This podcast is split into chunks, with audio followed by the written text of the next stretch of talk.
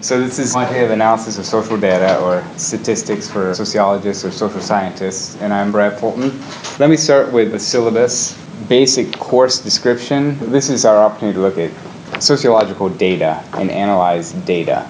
You will have to learn a computer language, a software package called Stata. After completing this course, the desired outcome is that you be able to gather, describe, analyze, and interpret quantitative data, that you could look at relationships between variables, that you could create and test hypotheses. So sort of like, I think this sort of characteristic in a person is related to this type of outcome. You can actually test it and sort of see if your hypothesis turns out to be true.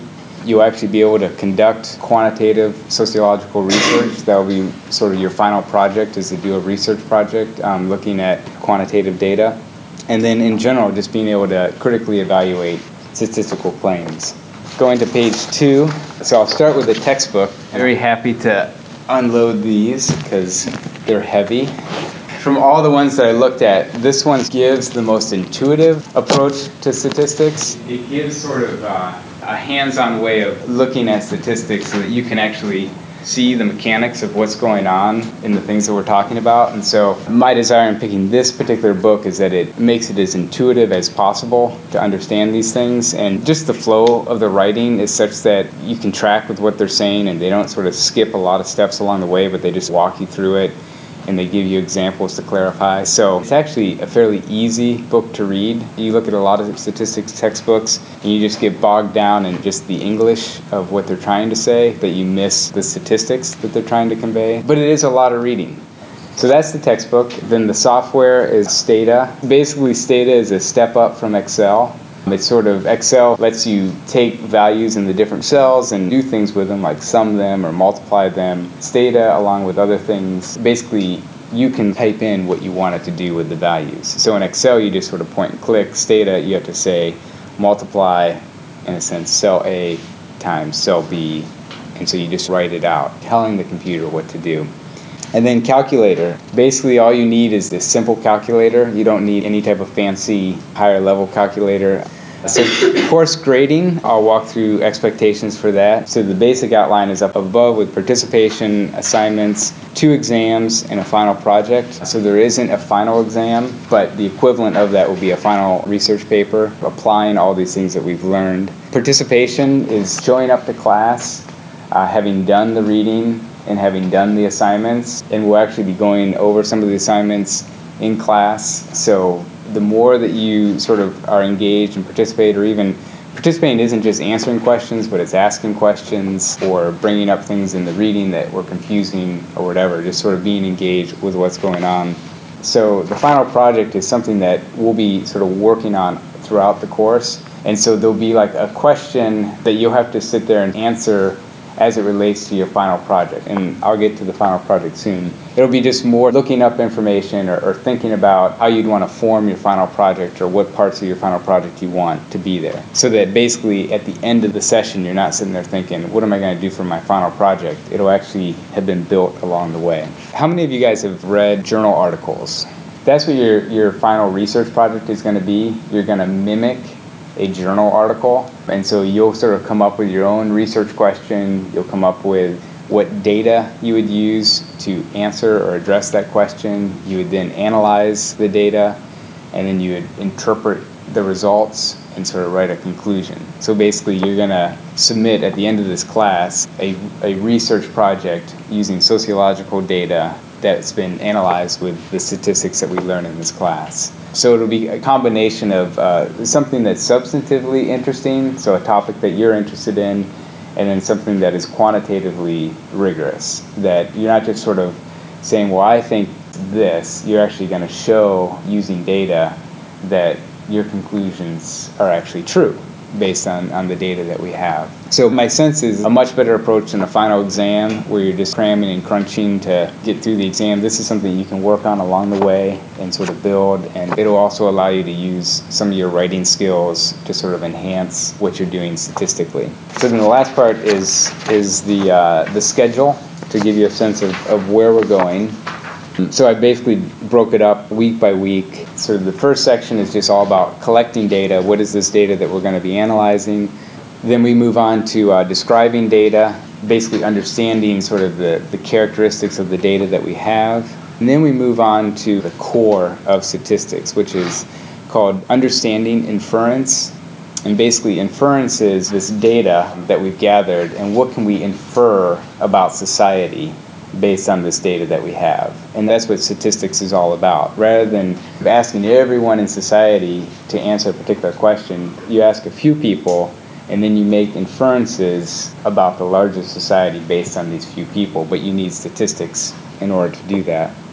The next sort of big core section is actually inference kind of goes all the way through for different types of variables, different tests that you make to make sure that your inference is a valid inference, that it isn't sort of a skewed claim that you're making.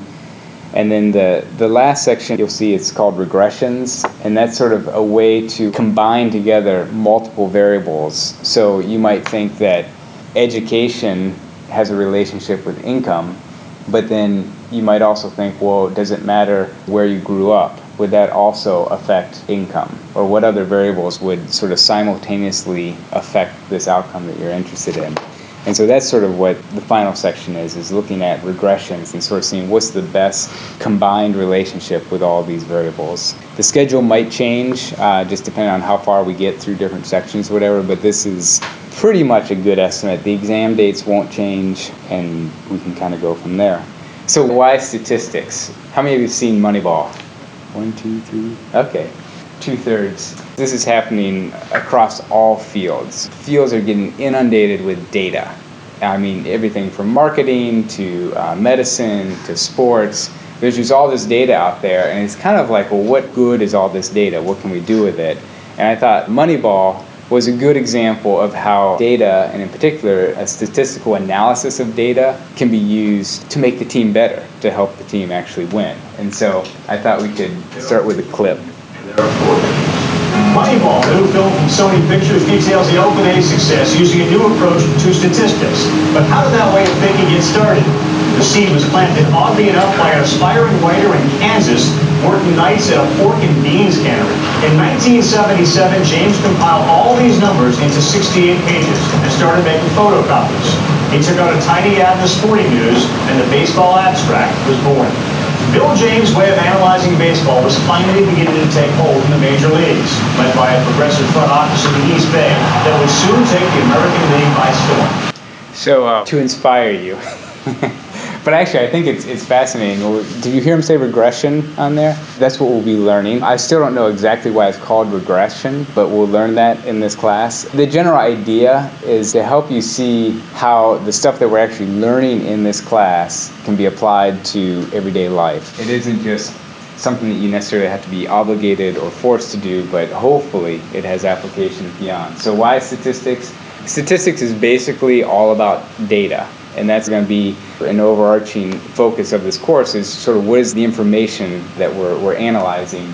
And so we're going to be looking at collecting data, describing data, what are the characteristics of the data, then analyzing the data. And then after analyzing, sort of this is where you put on your sociological hat and you interpret the results. So you have these outcomes or these relationships and you say, okay, well, what's going on here? Why is this relationship here? Or why is this outcome being caused by these factors? Or is it?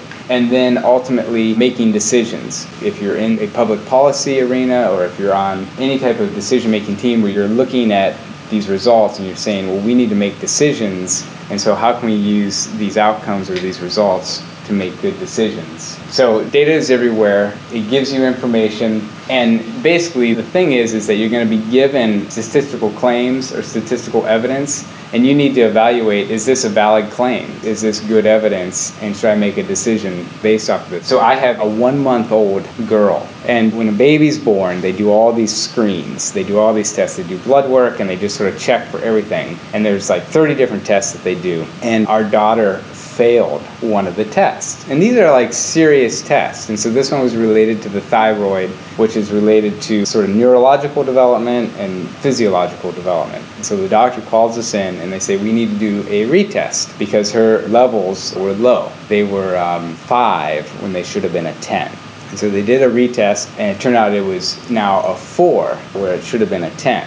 And so they say, fortunately, this is treatable, but if we don't treat it, it would sort of hinder her growth and development. And so as a statistician, I was like, well, okay, first of all, how common is this? Is my daughter 1 in 1,000,000 where like you've never seen this before, or is she 1 in 100 who has this condition? Because that's important. And that's, again, statistics. How many people actually have this condition? The doctor said, well, it's about 1 in 4,000. And so we know that not every kid gets it, but enough people get it so that they know how to treat it. You don't want to be 1 in 1,000,000 with medical issues. You want to be 1 in 100 or something where it's common. The next thing I asked was, well, in general, when you test day to day, how much does that number vary? You know, if you look at your sugar levels, if you test how much sugar is in your blood right after a meal, it's going to be really high. But then if you test it right after you wake up in the morning, it's going to be really low. And so I go, how much variability is there in that number? And he said, that number is pretty stable because your body needs this continual flow. And so no matter when we test it, no matter what time of day, what we get is what it is. So then they put her on medication to sort of boost up her thyroid hormone that she's getting. And so it's like, well, how much should we put into her system? Should we put it so that she has 15 to sort of compensate or whatever? I'm a parent, I have a child, she has a medical condition, and I could go in there sort of blindly and let the doctor just say, she should have a 10, but she got a 5, so we need to treat her, and be like, okay. Or I could sort of ask informed questions, sort of understand the statistics behind it so that I have a better sense of what we're dealing with. And so by understanding these concepts that we're going to be looking at, that will help you to make better decisions about things you do in life. So we're looking, this section today is going to be on collecting data, the structure of data. The topics will be cases, variables, and values, categorical and quantitative variables, and then explanatory and response variables. So this is like compressed lecture, but this is what we're going to be going over.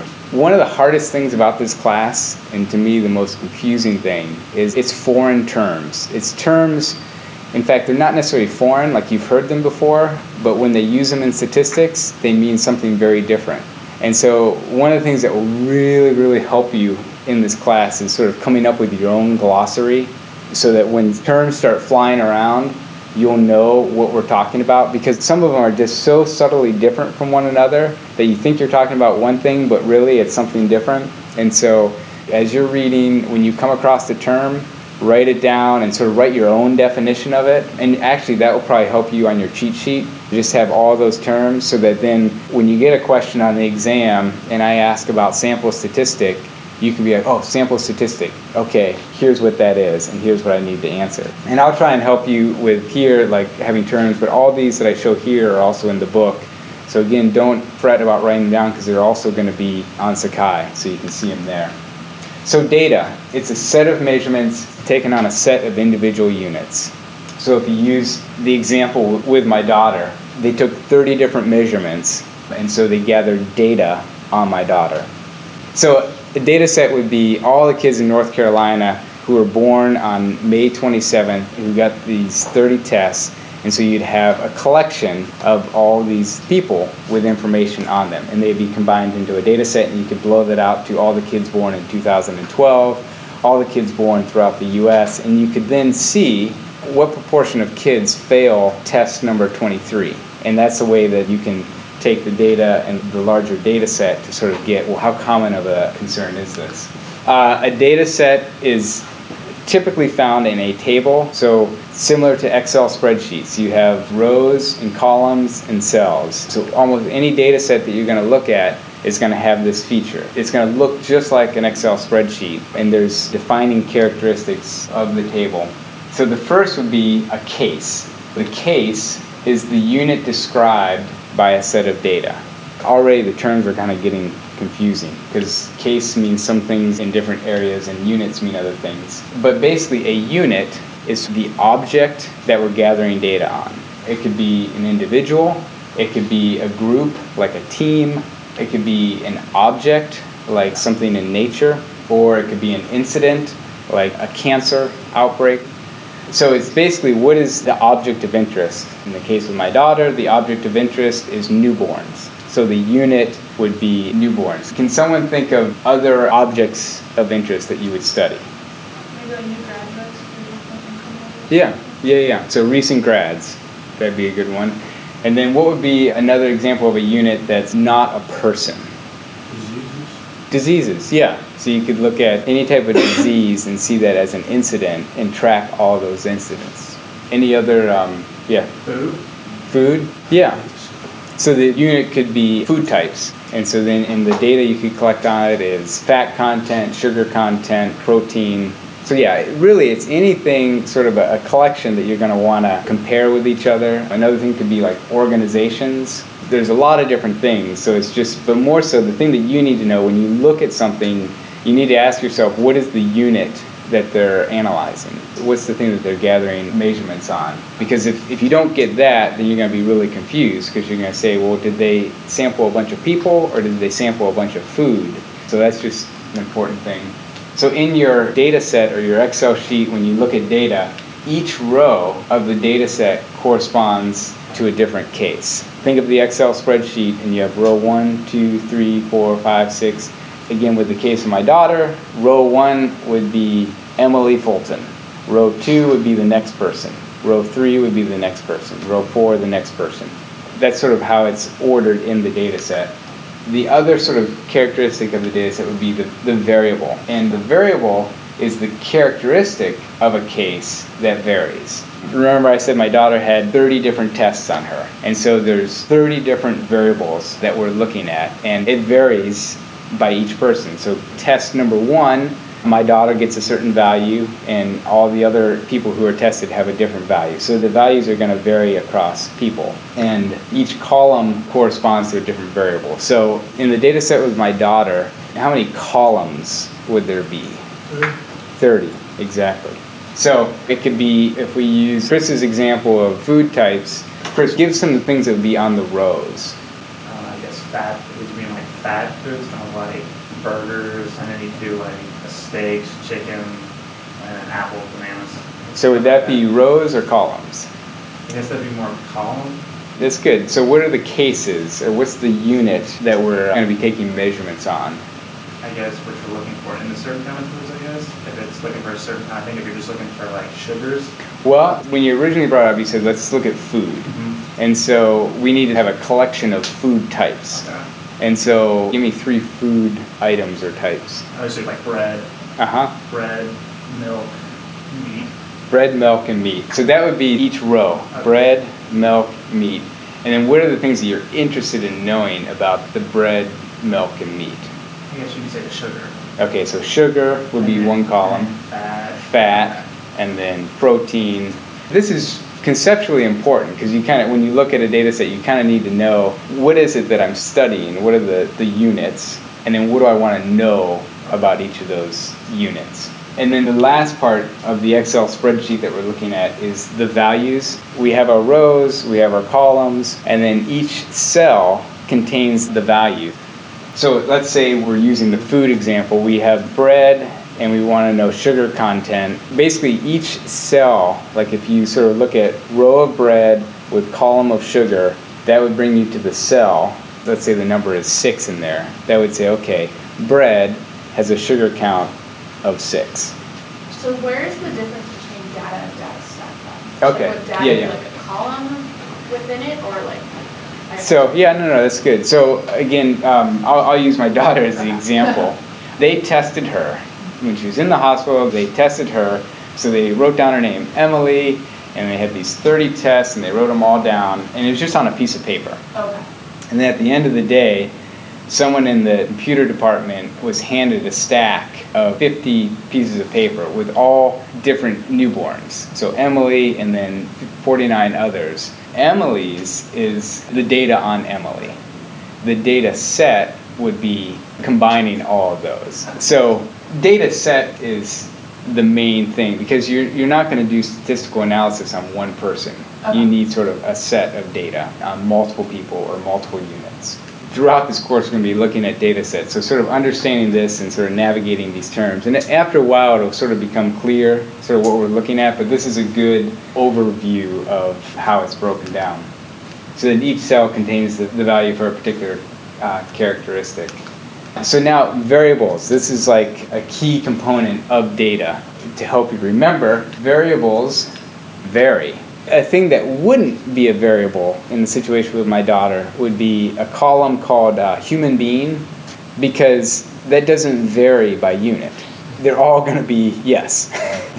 You think so. So variables are things that vary across people. That's what we're interested in, is what causes my daughter's level to be low, whereas other people's are high. There's variation there. It wouldn't be interesting to ask the question, why is my daughter a human being? We're not comparing her to any non-human beings. So variables are the things that actually are going to vary across the people or organizations that you're looking at. You know, with my daughter, I've been using blood samples, whatever, which is kind of vague and not known. But in sociology, we have very interesting and sort of commonly known characteristics that vary across people and organizations. And so some of them would be like race and ethnicity, religious belief, income, age, education level. And so this is, I think, where sociologists have a corner on the market. The stuff that we study is socially relevant and interesting to people, and it's easily grasped. Like, everyone kind of knows what education is, what income is. So then the things that we study, people are like, oh, what affects income? Or what affects a person's religious beliefs? So then the varies part, it varies between cases. You could look at the religion of people in this room. There's going to be variation, or at least if we have a large enough group, there's going to be variation between people. But it can also vary within a case over time. If we use the religion example, what my religion was as a child might be different from what my religion is as an adult. So variation can also occur within a case, or some can't. Race and ethnicity can't. Income definitely can't. Age definitely will. Education level will. Some things can vary within case and some can't.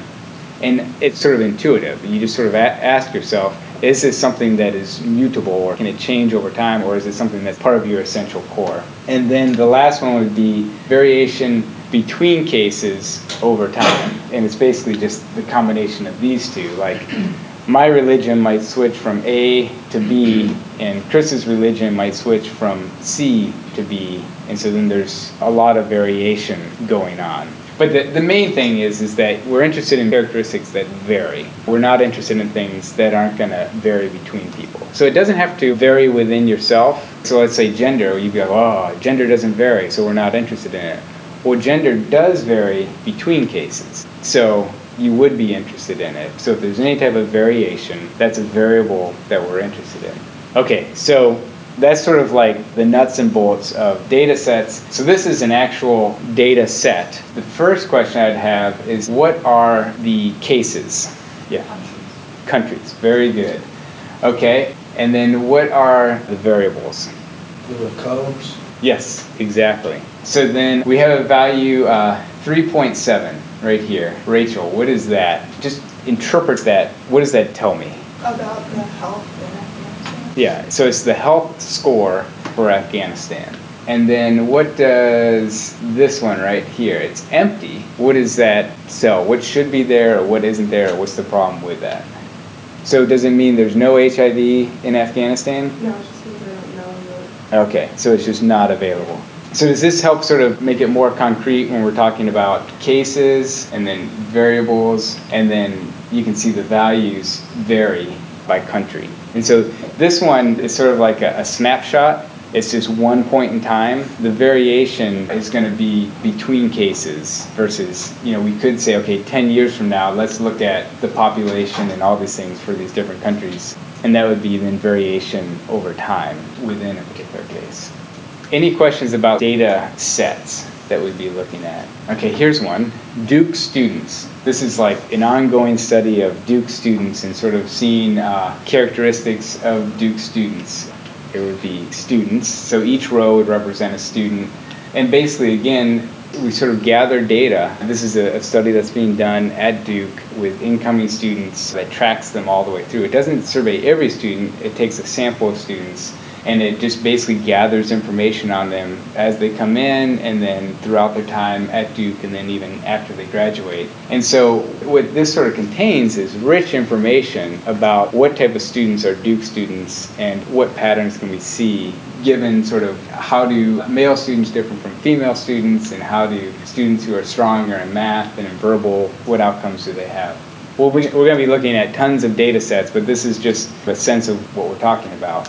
So then online, there's a bunch of data sets available. And this is where sort of depending on what you're interested in, you would say, okay, well, I want to look up this particular data set. So one fun thing is on the Duke Athletic website, tons of statistics on all the athletic teams. And so I could like pull up each of you guys and sort of see how you compare with your teammates and run all these statistical analyses. And I think that's why they do it, is they put it up there so that people can sort of see trends or patterns. But this is the one for Duke basketball. You can go to all these different links of individual statistics. There's things like unemployment rate, which you always hear about, but this is on Google. And if you're interested in saying, okay, what's the unemployment rate?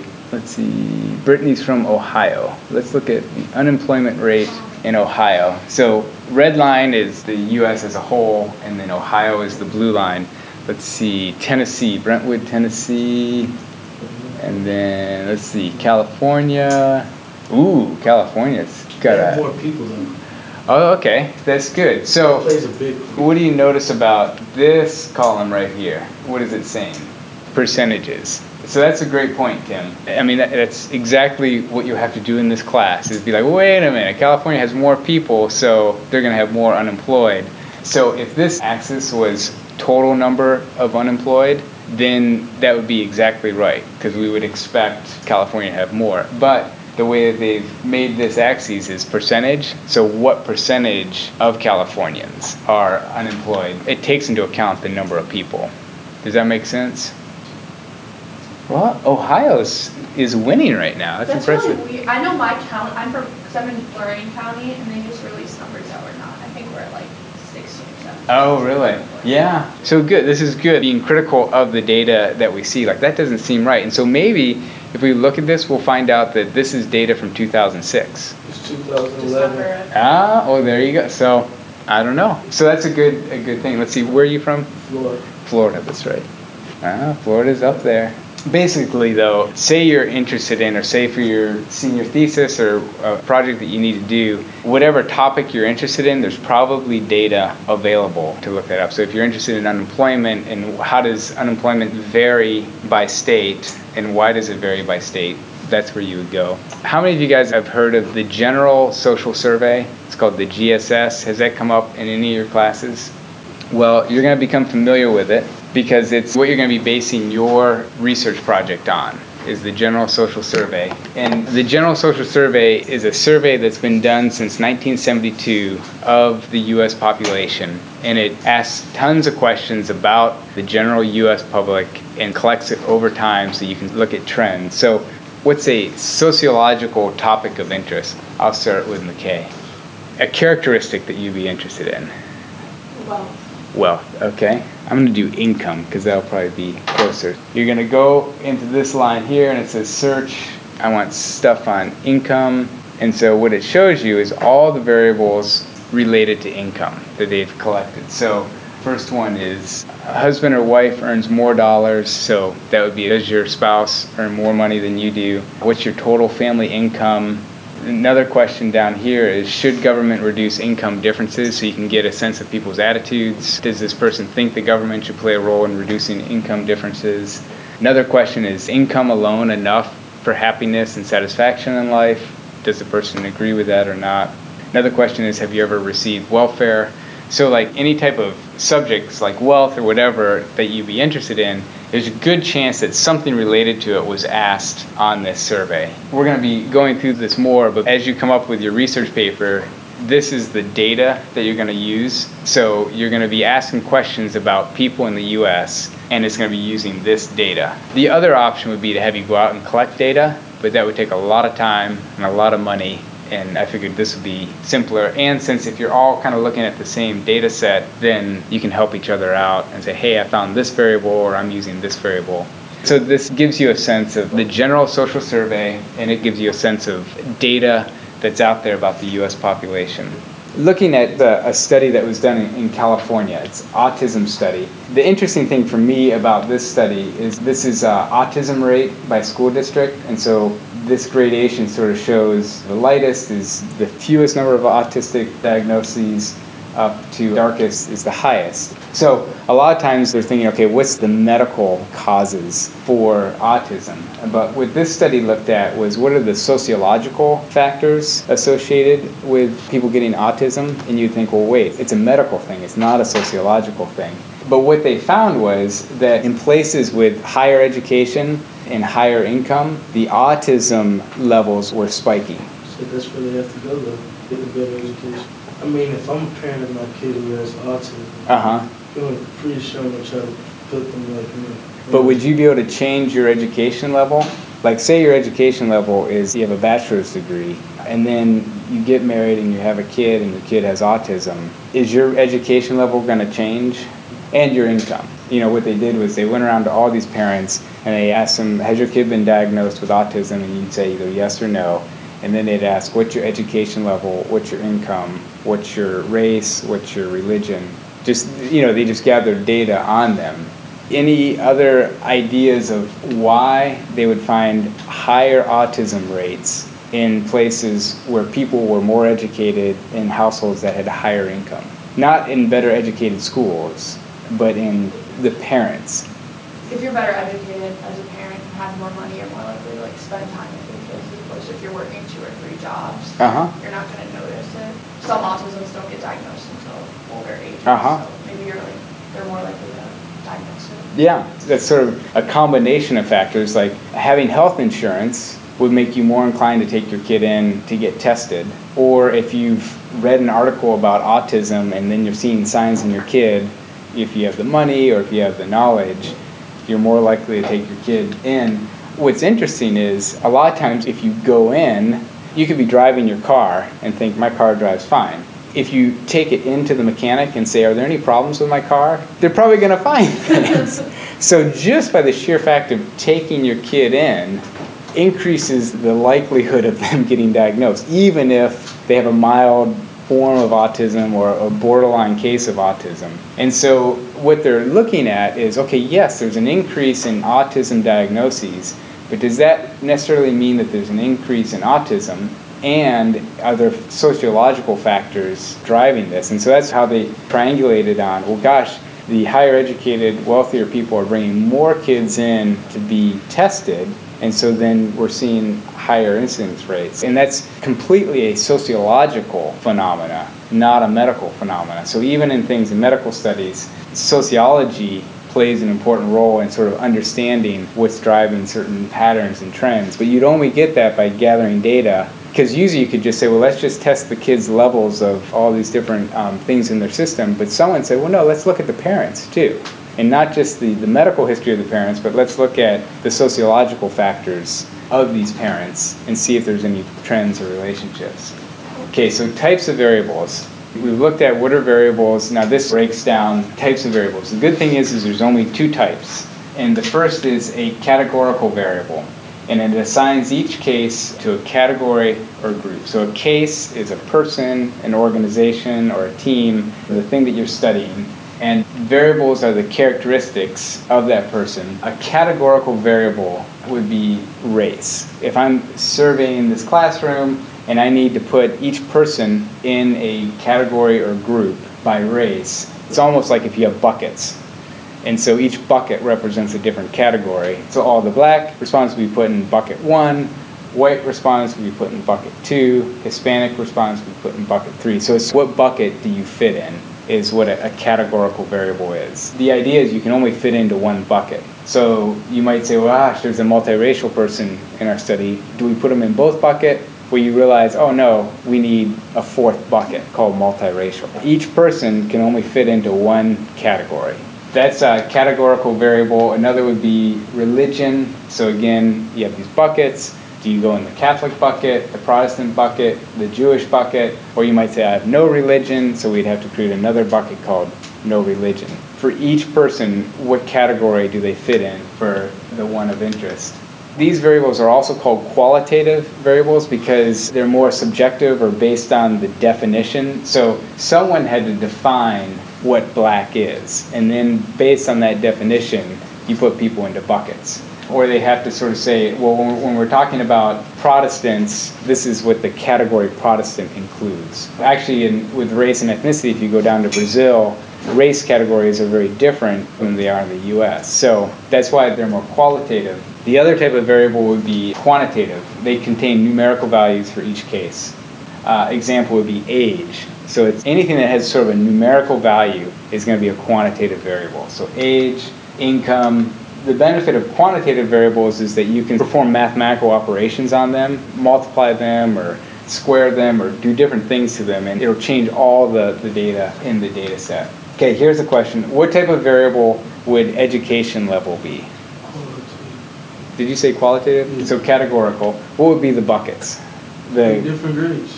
Okay, so first grade, second grade. Okay. So that would be an argument for being a categorical. Can anyone give an argument for how it could be seen as a quantitative? Brittany? Especially in like high school, you can give a quantitative what grade number you're in or like how many years of education. So if you're in a specific field, like how long.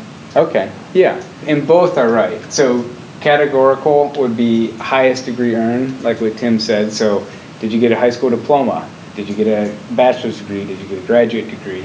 Or it could be quantitative, where how many years have you been in school?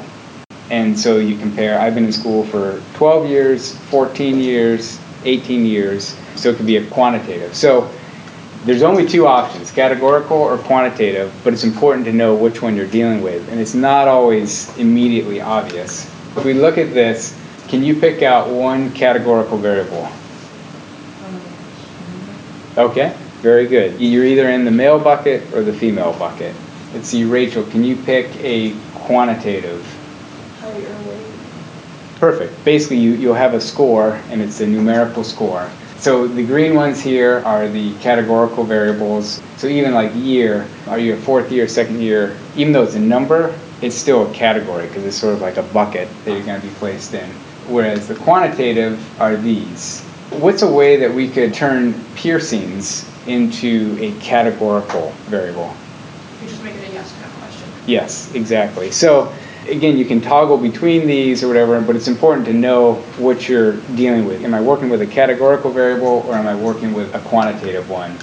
Birth order, that's an interesting one. If you're interested in firstborn characteristics versus secondborn or thirdborn, that would be categorical. So like again with piercings, if you're interested, well, what's the difference between people who have piercings or don't have piercings? Or what's the difference as you increase the number of piercings a person has? That would determine how you look at the variables. Oh yeah? Could you change like anything quantitative to like categorical? So if you said like instead of for height or for weight, you could go like anything above 150. Yep, yeah. And that's a lot of times what people would do, like poverty level. Like you look at income, might be a quantitative variable, but you're like, okay, I'm interested in the difference between people below the poverty line and people above the poverty line. So you've taken a quantitative variable and you've created two categories. And that's often done. High school degree, for Duke students, this really isn't an interesting variable because you have to have a high school degree to get into Duke. And here's missing values. So this doesn't mean the person has zero piercings. It's just we don't know. We're going to stop right there, but that gives you sort of an overview of data, and tomorrow we'll be looking at structure of data. I will post the assignment up on Sakai, but basically you can see on the schedule it's reading sections 1.1 and 1.2.